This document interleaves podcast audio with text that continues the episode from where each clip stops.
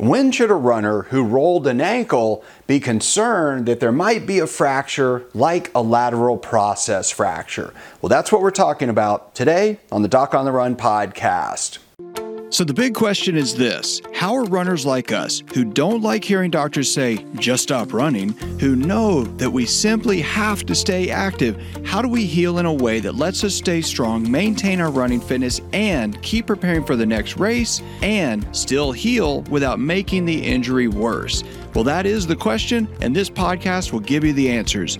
My name is Dr. Christopher Segler, and welcome to the Doc on the Run podcast. Now, I just saw a runner who sprained her ankle, and it's been about a month, and she's still having pain. She's actually still having swelling too. And obviously, pain and swelling that are persisting a month later are not good, but it is common. And there are a couple of reasons that that can happen. Sometimes it can happen with a soft tissue injury, but anytime we see persistent swelling and pain, we become concerned there might be a fracture. Now, one of the ways that you can get injured and actually have a fracture is a thing called a lateral process fracture. And I will explain to you what the one thing was with her that made me worry about that and what these things are. So, in short, a lateral process fracture is a, an ankle fracture that happens.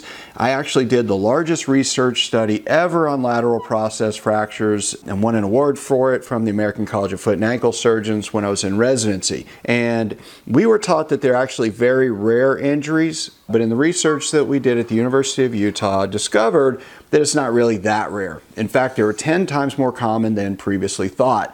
So, this is your ankle. You've got several things. You have the fibula bone sitting on the outside of the ankle, you have the talus bone underneath the tibia. So, this is your tibia or your shin bone. You have the fibula, then you have the talus, and then you have the heel. And when you roll your ankle, one thing that can happen is that you can actually get a fracture or a crack in this little bone right here. And that piece, that little pointy part there, that is this thing that we call the lateral process of the talus. And so the um, lateral just means outside, so it's on the outside of your ankle. So if we're looking at you and you're standing, and these are your feet, and you have your heel bones here, and the talus sits on top of the heel bone like that. These are your shin bones, and the fibula bones are on the outside. So the pain is always on the outside, it's lateral, right under the fibula bone.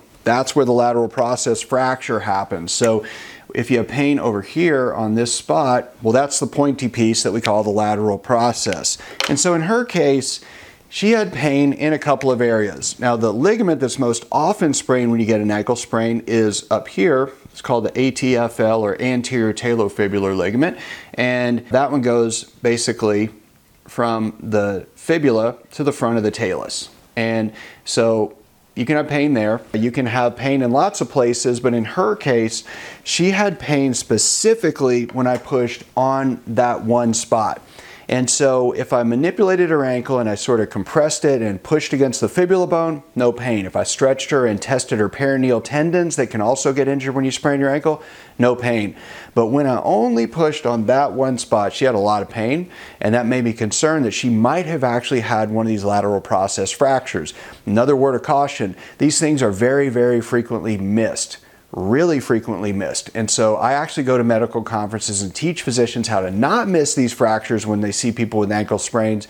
But about 10% of people, well, specifically about 9% of people who have an ankle sprain will actually have a lateral process fracture. At least that's what we found in the study that we presented at the scientific conference of the American College of Foot and Ankle Surgeons many years ago. And so if you have pain that persists, if you have had bruising, if you've had swelling and the swelling hasn't gone away, and the pain is still persisting, this could be a thing that's bugging you. So, if you like this episode, please like it, please subscribe, and I'll see you in the next training. Now, listen, before we get started, I want to let you know I've created a training for you that you might find really helpful. It's a web class called Chronic Ankle Pain in Runners. So, if you've got ankle pain that seems to be intermittent, nagging, seems to come and go, seems to be lagging, frankly, uh, sometime long after an ankle sprain, there are probably some simple things you can do to address it because most of the runners I see who have ankle pain that's not going away, it's really some simple stuff that they can usually get to go away without surgery and without other fancy treatments. So if you want to check it out, go to Ankle Pain Masterclass. It's just, you can find it. Uh, we'll have the link in the show notes, but it's docontherun.com slash ankle pain masterclass. So now we'll pull up the theme song and then we'll get into today's episode.